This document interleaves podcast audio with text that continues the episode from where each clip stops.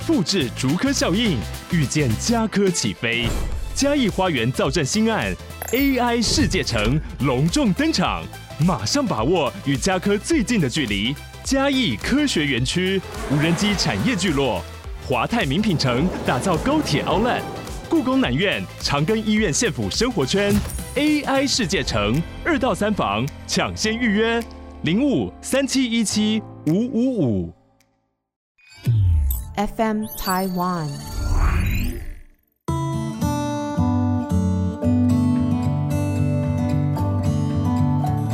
各位听众，大家好，欢迎收听《心理不用学》，我是陈永怡。你今天好吗？过完了新年。现在要准备过农历年，中间时间好像被压缩的有点短，不知道是应该放松好，还是应该准备好心情来过年。那我特别的开心，是今天又有机会请到这个，嗯，我每次要讲说好朋友，又觉得好像不太尊敬。那请到我们的这个前辈，呃，红兰老师，呃，欢迎红兰老师到我们的节目当中。谢谢你，那你不觉得这样就把我叫老了吗？所以啊，我在想，那那这是好朋友了。嗯哎，你每次介绍我说是你同事，我都不好意思。为什么呢？你是我同事，都觉得懂得没你多，不太敢当同事这样子。因为我吃的饭比你多，我过的桥比你多，所以我应该知道的比你多。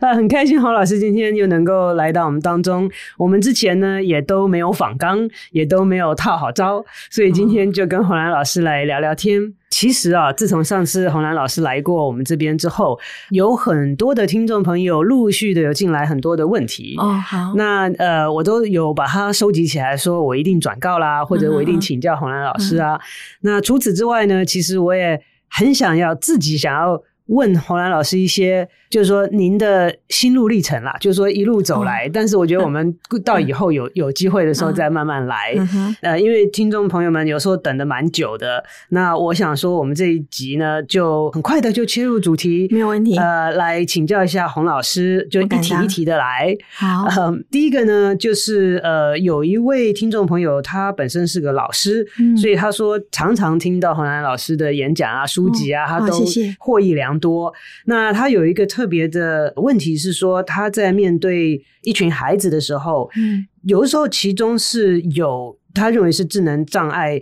我我现在不该讲说是他认为还是有这样的诊断，反正他说是一位智能障碍的一个小朋友，他想要让别的孩子知道为什么这位小朋友的动作特别慢，他或者是常常有的时候搞不清楚状况，但是呢，如果用智能障碍来说明，又觉得不太合适。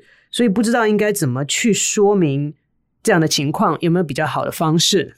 就要把它当做上课一样来讲，说各位同学，我们在做 IQ 测验的时候，比方说正常的朋呃正常的小朋友，有一些比较学习困难的小朋友，那这些学习困难的，我们把它叫做智能障碍或者是什么名称，然后呢，他们的特征是什么？你不要针对某个人讲，你把他的那个行为讲出来，然后说不定也介绍一下他是因为大脑里的关系。那我们不要因为他今天跟我们不一样就歧视他，你这样子讲，同学就会了解，可是他不会因为你就是把。那个同学贴上了标签，那就不好了。所以你把它当做课程一样的来让同学知道，也让那个同学自己知道。然后你就让他知道说，这如果是有大脑里的关系，那我们现在也知道说，你针对某个行为，比方说你这件事做不好，你做个千百遍吧，那你的回路变得神经回路变得很大条，那你后来最后变成本能嘛，变成自动化，它就可以了。那所以这个是可以跟学生讲的，所以把它当成上课来讲。所以这个、嗯、这个小朋友。当事人要不要？他他当然没有问题啊，他也可以上课，他上课嘛，他也知道他自己是怎么样。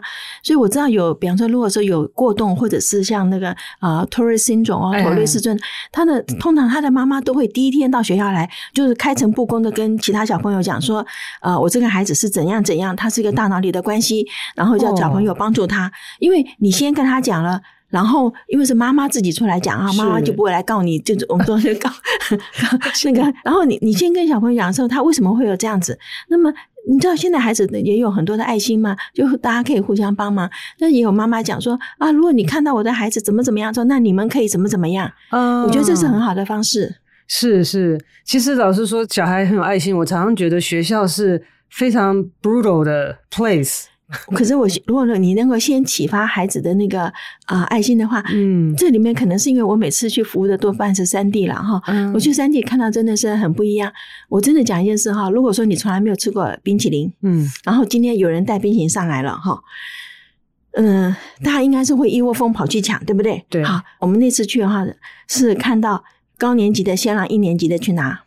哪有这种事？真的真的，高年级，因为他们每个人都拿吃饭的铁碗去排队，然后呢，哦、老师在挖嘛，冰淇淋啊，很硬的，然后挖。嗯、然后高年级让小朋友一年级先拿，拿了以后，那一年级吃很快就吃完，又到后面去排队，又再吃第二次嘛。第二次。然后高年级就会讲说，呃，你要看看哦，老师吃到了没有？就是会教他去想到说，别人还有人没有吃到。哎，怎么非常好，非常好，这是真正的例子。所以我真的我很喜欢去山地服务。我看到亲眼就看到，对 呀，我们带冰淇淋上去啊，哦，是我们带上去啊，我们带了三桶。哇，老师，我会讲到这个，我就会想到说，你看，像我们现在的社会形成这个您刚刚讲的情境，形成很大一个对比。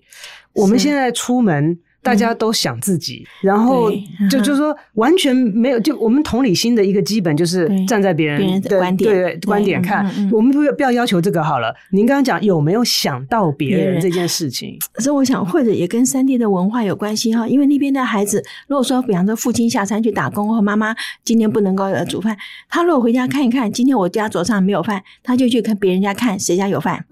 真的，真的就做下来就可以吃了。嗯，我们说同村供养了哈，那真他就可以这样子。我其实我昨天去了呃台东，去的那个学校里面，他真的就是这样子啊。学生就把我带到他们前一任校长的家里哈，然后呢就告诉我说，老师他家有披萨。我就真的来吃，我真的吃到了，然后就去他家哇，然后就是说阿妈什么什么，就是他们叫姑姑哈，就是姑姑是阿嬷的意思，V U V U 哎，就是外婆或者反正老一辈的人都叫姑姑哈，他只要叫姑姑，然后呢就自己去抓抓东西吃。我跟你讲啊，我昨天还吃到烤鸡，哇，那这很好吃。都是小朋友带你去的吗？他带我去，他知道谁家有什么东西，他知道谁家有什么，然后带我去那一家。然后呢，我最后吃到了真正的山猪肉，可是它比较硬耶。我说实话，我想不动了，可能吃不动。可是就是说，他们是有东西是共享，所以他就才会知道谁家有什么呀。对对对对，对不对？我觉得那点就是非常的好。所以他们在小时候长大，大概感情也非常好。所以我对于一件事情，我一直不能了解，就是有一个三地的孩子把他的最好的朋友骗去柬埔寨。哈，哦，那个我觉得不能了解，因为如果是你们一起长大，而且是像这样子长大，你怎么做得下手把他骗去柬埔寨，然后害他被杀？所以这个是我觉得不能想象的事情。但是你去山地，你真的感觉到，就是说我们教孩子应该是到那样子的程度，就是说大家是同学哈。嗯，那你看我们对小学同学也比较感情好嘛，是小学的时候嘛哈，就是那那种就是互相帮忙啊。哎，我照讲应该要这样子才对啦。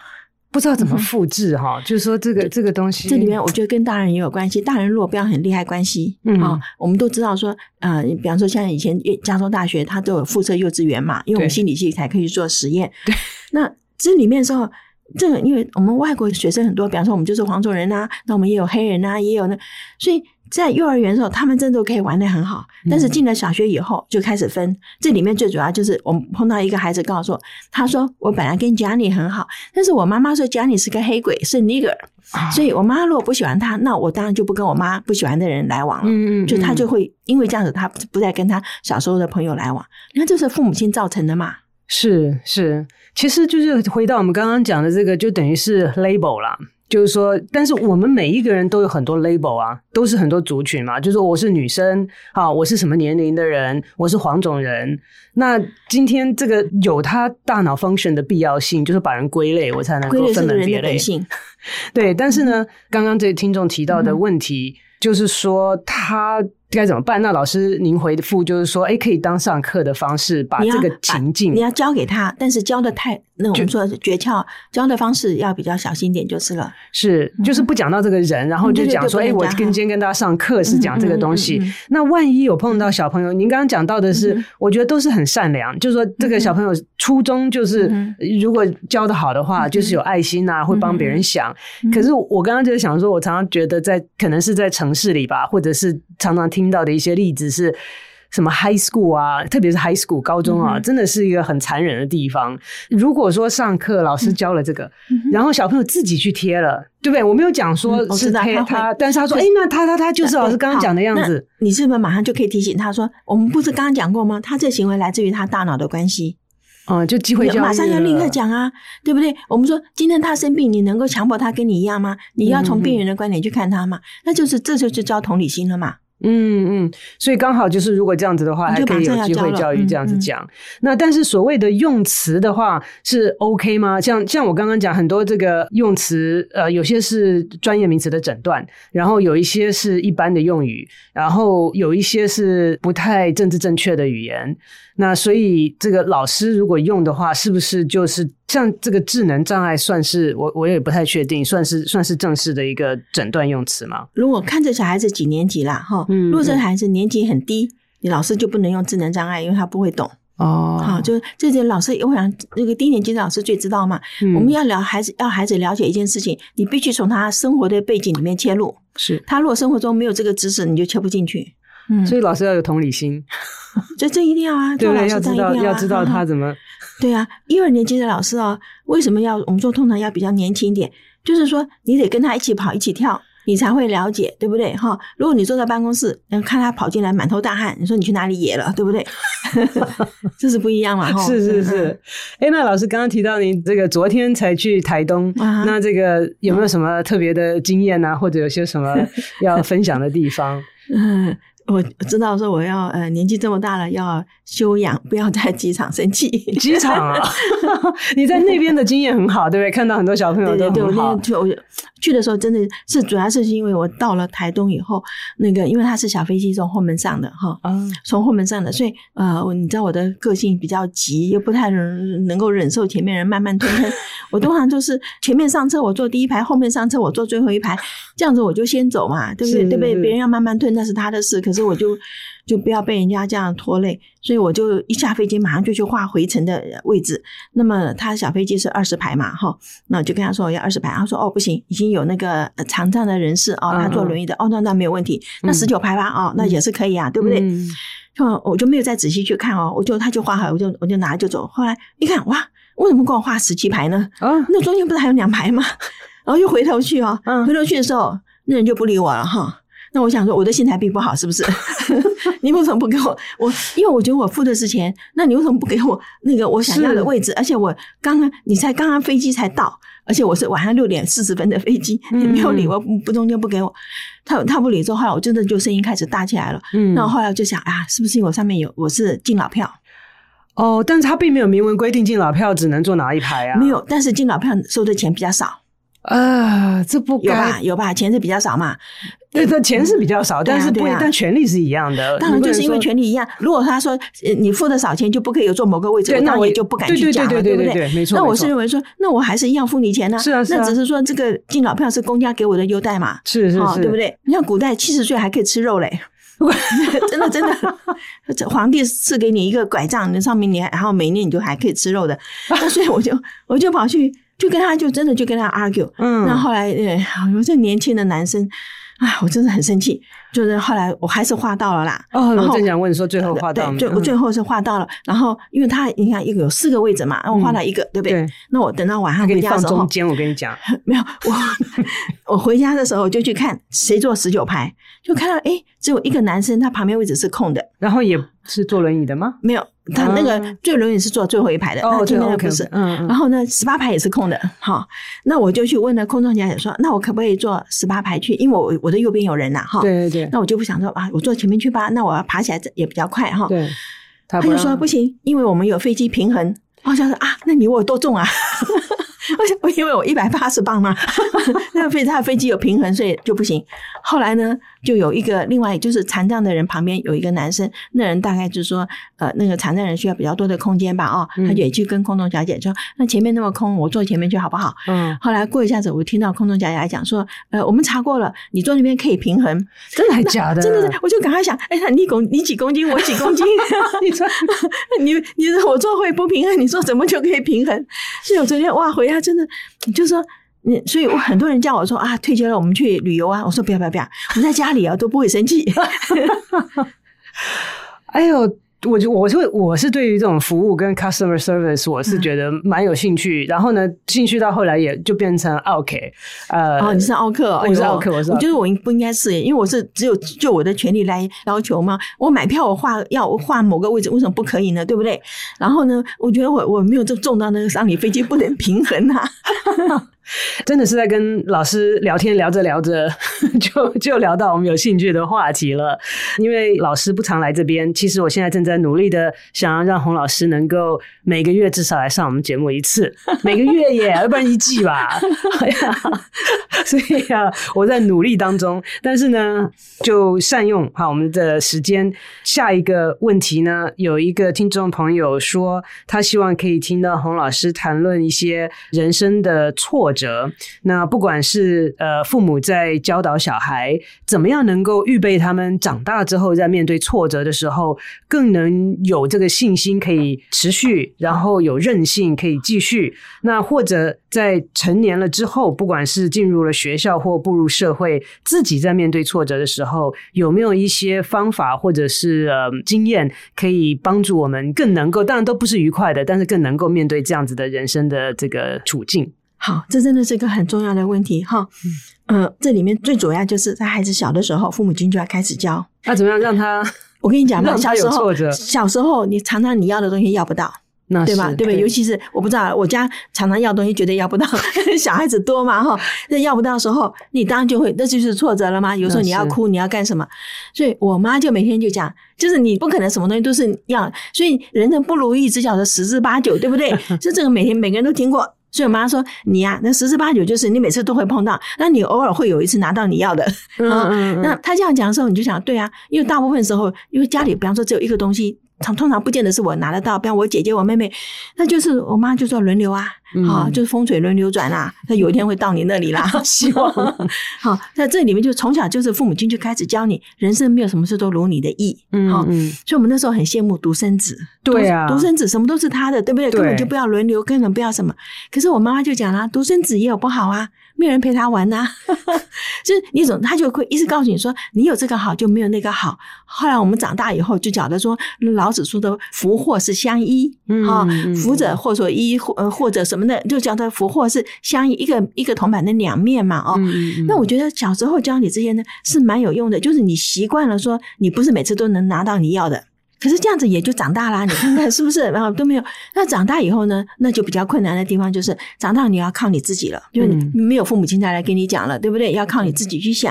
所以我们就晓得说，其实碰到挫折哈，比方说挫折最多一个就是嫉妒，嗯，别人有我没有，对哈，这个东西的时候，解决嫉妒的唯一的方式就是去想你有的，但是唯一方式，你仔细去想，如果你用别的方式，就完全没办法解决你的嫉妒的心。那我去争取到他有的，我就解决了。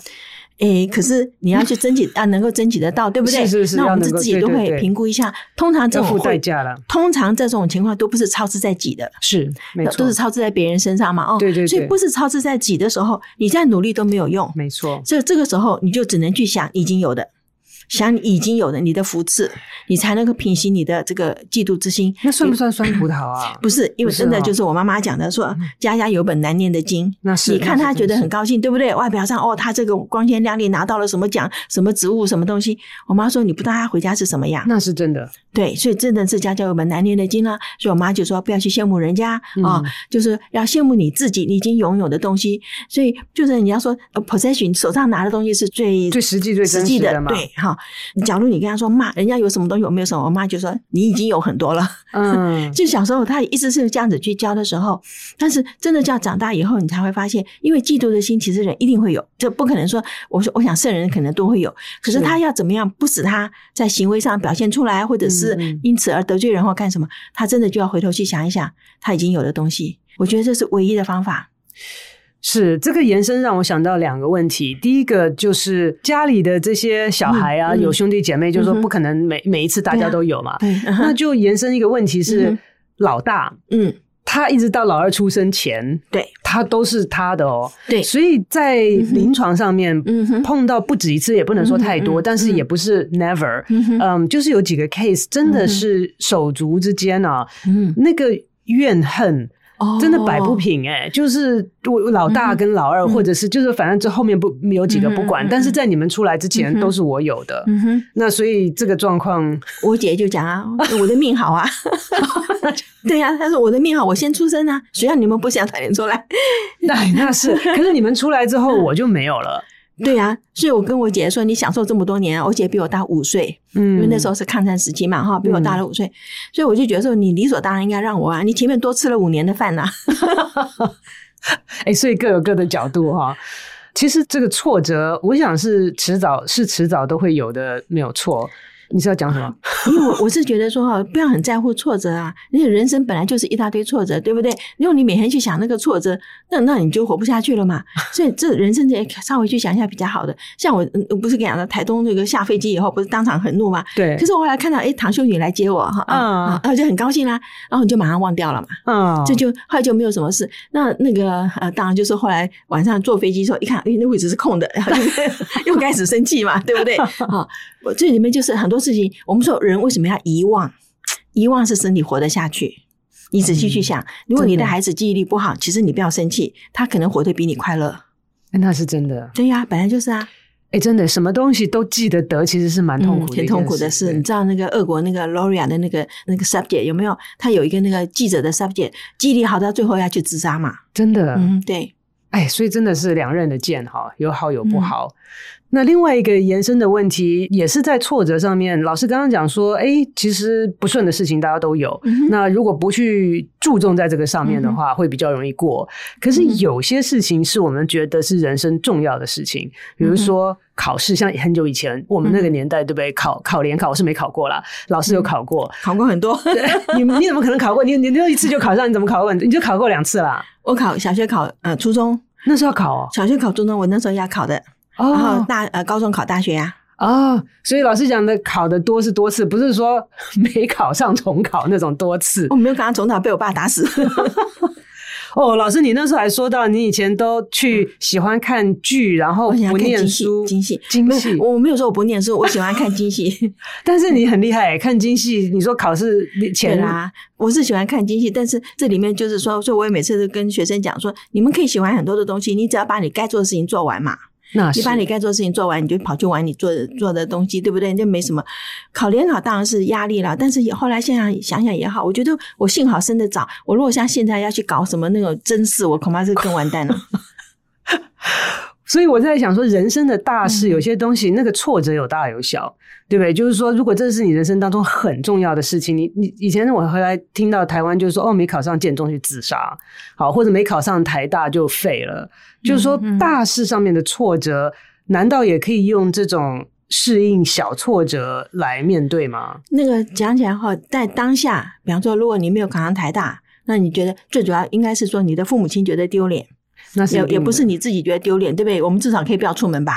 这个父母亲可是要去上班啊，妈要去买菜啊，这人家要问啊，你家女儿考什么呀？这个是可能是父母亲的关系还比较大一点。但是这里面哈，说实在话，人生本来就是说，你忍耐一下会过得去。你现在再回头去想，那考太大有什么了不起，对不对？哈，我们学校班上其实当年有学生没有考上的时候，哇，很不甘愿啊，也是要干什么？那过去了以后，现在回头去想。没有什么了不起，所以我真的跟你讲哈，那个学生每次失恋都跑来跟我讲，他没有他非死不可的时候，你就真的跟他讲说，你就忍耐，五年以后我再来问你说那人是谁，你都不知道了。哎，老师讲到真的是一个重点，就是说你要撑过去，过去，你认为你你认为你受不了，嗯、但是你可以的，对、嗯，所以就是要忍过去。嗯、我就记得上周呃，我在上课就下课有一个学生来说，他的室友被分手了然后呢，反正就很难过，然后就不吃，都不吃哦，早上也不睡哦，然后他就很担心。嗯、我说几天了？嗯，他说两天。哦，那没关系。对对，没错。我就跟他讲说，你再观察一下。然后，然后他就说好，我们观察一下，再来跟老师回报。嗯，就到下周就是一周了嘛。上课的时候，我说怎么样？他说他好了。本来就是啊。对对对，老师讲的没错。这种真的，就就不是说有一个寡妇嘛，就要去投河自杀，一个和尚走过去就跟他讲。那女生就讲说啊，没有我先生你就是活不下去。那他就问他说：“你没有结婚之前你是怎么活的？你不是也活得好好的？” 那真的真的，哎呀，凡是这个角度，不过蛮好玩的。我不知道各位听众朋友有没有觉得洪老师讲话很快哦，sorry，不会不会不会，我我讲话也也很快，但是没有老师那么快。然后那个有有听众朋友就说，我就把那个放的吧，哎，放很易，呃，放可以放慢吗？也可以嘛哈。他们好像是说，如果我们讲的太慢，他就把它放很快；然后我们讲的太快，他就把它放很慢。可是不是这样子呢。我我跟你讲哈，我最近有把以前上课上了多少年的有有关那个大脑跟教教育教养啊，就是我是说零到十二岁啊，从大脑来看这教养的方式嘛，哦，就把它那个录起来的时候啊，我觉得我讲的很慢，就可是听起来就还是很快。我这这个集是其实最后是录了三次，我我就以为说你你就把它放慢一点啊，他说不行，就叫我一直回来回来一直重录，然后录到第三次的时候我没有办法，我就把它写出来，我用照着念。我这样念，我就会慢下来，对不对？因为眼睛还要看到，然后换成嘴巴讲话出来。结果有一天，我在呃，在哪一个电电台上还是哪里，我就听到说，诶，那声音好像是我，可是我觉得那不可能是我，怎么有人这么讲话这么慢？后来发现真的是我，就是你念的时候，对，用的时候念的时候就慢下来了。可是你用讲的时候，他怎么样给我比手势哦，我都觉得我就是很慢了吗？我不是已经就像乌龟在爬了吗？就还是他就觉得太快太快。后来就是用念的，所以零到十二岁，我下次放给你听。零到十二岁，啊、嗯，还是说你从我名字很长，我忘掉了。从脑科学看零到十二岁的教养方式吧，好像就是这样子的。我很惊讶，我真的要把那个留起来，因为我觉得我从来没有讲话这么慢过。但他可能又后还有这什么后置录音吗？有没有可能把它变慢哈？不知道，我不想。但是如果它有可能变慢，我就会气死，因为叫我录了三次耶。对啊，如果他可以做到，干嘛录了三次？录了三次。哎，但您不觉得这样子写出来这样念就不太自然吗？也不会，因为是我自己写的，是是你的话语，因为是我自己的话嘛，因为我自己写的。那我只是眼睛看着照念的时候，速度会慢。那如果我自己想要讲话的时候，我觉得我没有马上把它讲出来，它可能就跑掉了。就是那个那个讯息很快就会散掉嘛。对对对。那那个大脑动得很快的时候啊，嗯，就不行。我我记得有一次，我好像看到有一个说是什么爱因斯坦的 quote，他说因为 light travels faster than than sound，是这样没错吧？光比光比光比声音我们先看到闪电，后来再听到声音。他说 That's why some people look smart until they speak。很好很好，真的是这样子。所以常常说你不开口，人家也不知道你笨嘛。对对对，所以他是说爱因斯坦是说这个呃光比声音。来得快，那所以有些人看起来还蛮聪明的，知道他一开口讲话就不行了。你知道另外一句话就是，我们花两年的时间学会说话，嗯，花一辈子的时间学会不要说话。真的，真的是呀！哇，真的真的、嗯、好。那时间真的每次聊天的时候都过得很快，好像是现在只有时间在请教老师最后一个问题了。这个问题呢，我看到的时候我。嗯，不是很理解他的意思，所以还要查一下。呃，就是有听众留言说想要多了解亲职化儿童的问题，那是这个呃呃亲人的亲，职业的职，哈，亲职化儿童的问题。呃，我就稍微查了一下，那它的英文叫做 parentification，parents 就像父母那个 parents，那 parentification 就是把小孩变成父母了的意思。这个呢，通常是分成两种。类型，一种是事务上的工作性上面的 parentification，呃，就是说当小孩子在家里面需要去做一些本来是大人应该做的事情，比如说去修东西啊，很早的煮饭啊，或者是要清洁家里啊，本来是呃，当然这个年龄没有一定，本来是大人应该做的，但是小孩要做。那另外一个是 emotional parentification，那这个我在诊间有的时候也会听到，就是在早期。急的时候，这个妈妈会跟小孩子抱怨，然后会说他把他的挫折，刚刚讲到挫折，把他的挫折啊，把他的无奈啊，都倒到小孩子身上。那小孩子变成很早年龄就要听到这些东西，还要学着去安慰他的父母。好，那所以呃，这这方面不知道 请教老师的想法或者是看法是什么？那第一个部分就是第一个你的定义，那是没有问题的。我们小时候三年级就要自己煮饭呐。我们现在在 abuse 哦啊，这叫 abuse 童工，童工。对啊，你万一受伤怎么办？对不对？被火烧到怎么办？家里的事情你不做谁做呢？妈妈在忙啊。但问题就是说，以前的妈妈根本没有时间，所以我们放学回家，那我家就有很多孩子都要切菜去喂猪喂鸡，然后有的人就要去洗米煮饭，对不对？这是以前的，这是家，就人家说家是大家的家，每个人都要动手做嘛。嗯，那我们以前啊。呃，我是不要去这样子洗衣服，可是我有同学还真的要去井水打井水出来来洗衣服嘛哈。早期真的是这样子，所以那个就觉得说，可能不认为是自己是呃这个做妈妈的事情，而是觉得说那是家里的事情，大家共同做，那个那是没有问题。但是如果说父母亲把他的烦恼去告诉孩子，这个我觉得不好，因为这孩子因为他无能为力，是，所以他我觉得他的对他心灵的成长是有关系。我觉得应该到高中以后。嗯，到了高中以后，比方说家里欠债呀，家里有人家来讨讨债干什么？那时候父母亲可以讲，你知道。通常会有这种情况啊，一个就是比方说父亲外遇，然后妈妈心情不好，那个绝绝对不能告诉孩子，因为孩子无能为力，而且他可能对他爸爸会有不好的那个观念。但是如果说家庭经济啊被人家讨债啊、倒账啊干什么，那个是可以告诉孩子，因为孩子要特别节省。嗯，就是说你没有讲的话，他就觉得说我以前便当里会有个蛋，现在为什么没有了？嗯啊，他会觉得去怪父母亲。我觉得那个就可以讲。那么大概是到了高中，我想应该是可以分担家里的一些这个责任了。情绪上的事情最好是不要跟孩子讲了，这是真的。但是老师讲到说，工作上面的事情也是有一种这个界限很难画，因为就是说你要评估小孩的能力，对不对？他有多大能够做到什么程度？说实在话哈，洗米煮饭不是很难。嗯，淘米啊，危险呐、啊！那个热啊，锅啊，火啊，这些教啊，这这可以教啊。我们就三年级就煮饭的啦。那以前还要还有煤球嘞，对不对？早上起来还得把那个换个新的煤球上去啊。这个是可以教的，真的。你说烫吧，你烫一次，你第二次就不会被烫啊。因为这你这是我们说这种叫做生存的教训，你就不会了嘛。然后现在拖地板呐，啊，像这种东西都是可以做的。我倒是以前是绝对不可能说你你帮忙做家事，父母还要给你钱，那是绝对没有。对对，以前没有。现在已经变成了一个商业化，哎，我不同意这种做法。对呀、啊，我觉得那不好啊，这做家事对要要付钱。那所以家真的是大家共同的家，是每个人都要伸出手来做的。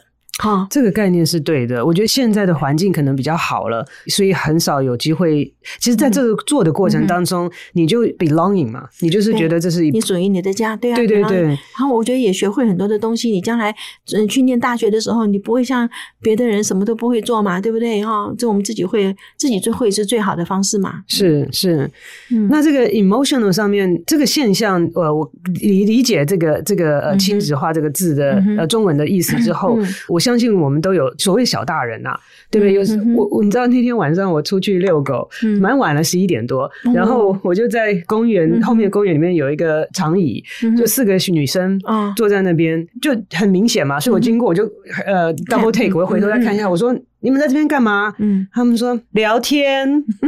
我说聊得很愉快吗？还不错。那你就为什么要聊天？压力大。哎，小学呢？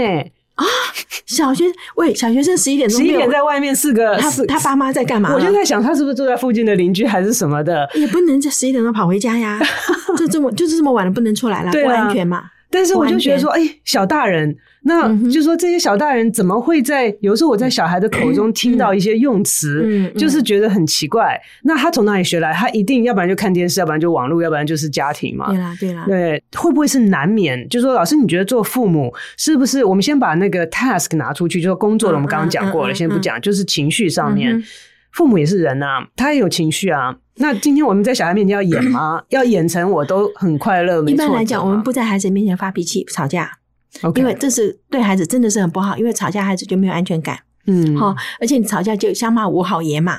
对不对？骂的话都是很难听的话啦，嗯，所以尽量不在孩子面前吵架。那除了不吵架之外，我刚刚想到的就是说，父母本来就是有情绪嘛，所以是不是要刻意的在小孩面前，就是说，哎，妈妈今天心情不好，或妈妈今天很伤心，因为什么事情？这个界限我觉得会不会难抓？就是说，我是要心情不好要装成好吗？小孩很敏感，可能会知道。你不要装啊，你就是不讲话而已啦。就父母亲是需要他自己情绪的管道，对啊。所以我们在上课有跟学生讲，你人生一定碰到很多的挫折，就切记去找你自己的父母亲，你自己的兄弟姐妹，因为别人好倒霉哦，真的是这样，因为你这样不会被人家出卖。我们看到太多的例子，你的闺蜜把你的所有的东西都说出来，或者是像佛罗里达的州长，他离婚的时候，他太太把他所有事情都写一本书出来啦。所以这这个是要教的嘛？所以也就是说，人当然都有情绪，心情不好，爸心情不好不讲话，妈心情不好也不讲话，嗯，家庭就气氛很冷。那学生就孩子就赶快把功课做完就跑去睡觉，这是一定的嘛。然后大人再去处理他的事情，但是大人自己要有他的情绪的疏通的管道。是，所以我觉得说有兄弟姐妹有父母在，那是非常的好。嗯，亲戚还是哈，我觉得那个血缘然后血浓于水，他比较不会出卖你。是，可是我们也讲嘛，人需要几个好朋友，对不对？你有一个好朋友不会得忧郁症，三个好朋友你。找工作很很很方便，你有三个三封推荐推荐信，对不对？对。所以其实，在成长的过程里面，我们不管小孩大人都需要有朋友啦。是。只是那种朋友，就是要确定不是酒肉朋友。是是，哇，这个也是可遇不可求。呃，但是也要努力去 try 啦，我觉得就应该是看说破产的时候谁还会理你，啊、那就是比较真正的朋友，对不对？是是，还但是不需要，希望不要破产去 find out。就你就我的意思说，你下台了以后，还有还还还来跟你的那个才是你真正的朋友嘛，对不对？对，那那个在 下台发现什么都没有了，too late。呃，那你另外找朋友。真的、哦，另外找就是那种你现在什么都不是了，对，然后他还要跟你做朋友的人，那也是一样嘛，对对对。对？不对？That's true。嗯哼，好啊，那真的是非常谢谢洪老师再次来到我们的节目当中。呃，希望以后 regular，呃，但是就算不 regular，也希望有空就常来聊天这样子。那各位听众朋友，如果还有任何其他的问题的话，也欢迎大家继续的留言在我们的 FB 或者是 IG 上面搜寻“心理不用学”，让我们知道你们的问题，我们一定会转达，或者是邀请洪老师再次到我们节目当中来亲自的回复大家问题。那今天我们的节目就进行到这边。谢谢大家的收听，我们下周再见。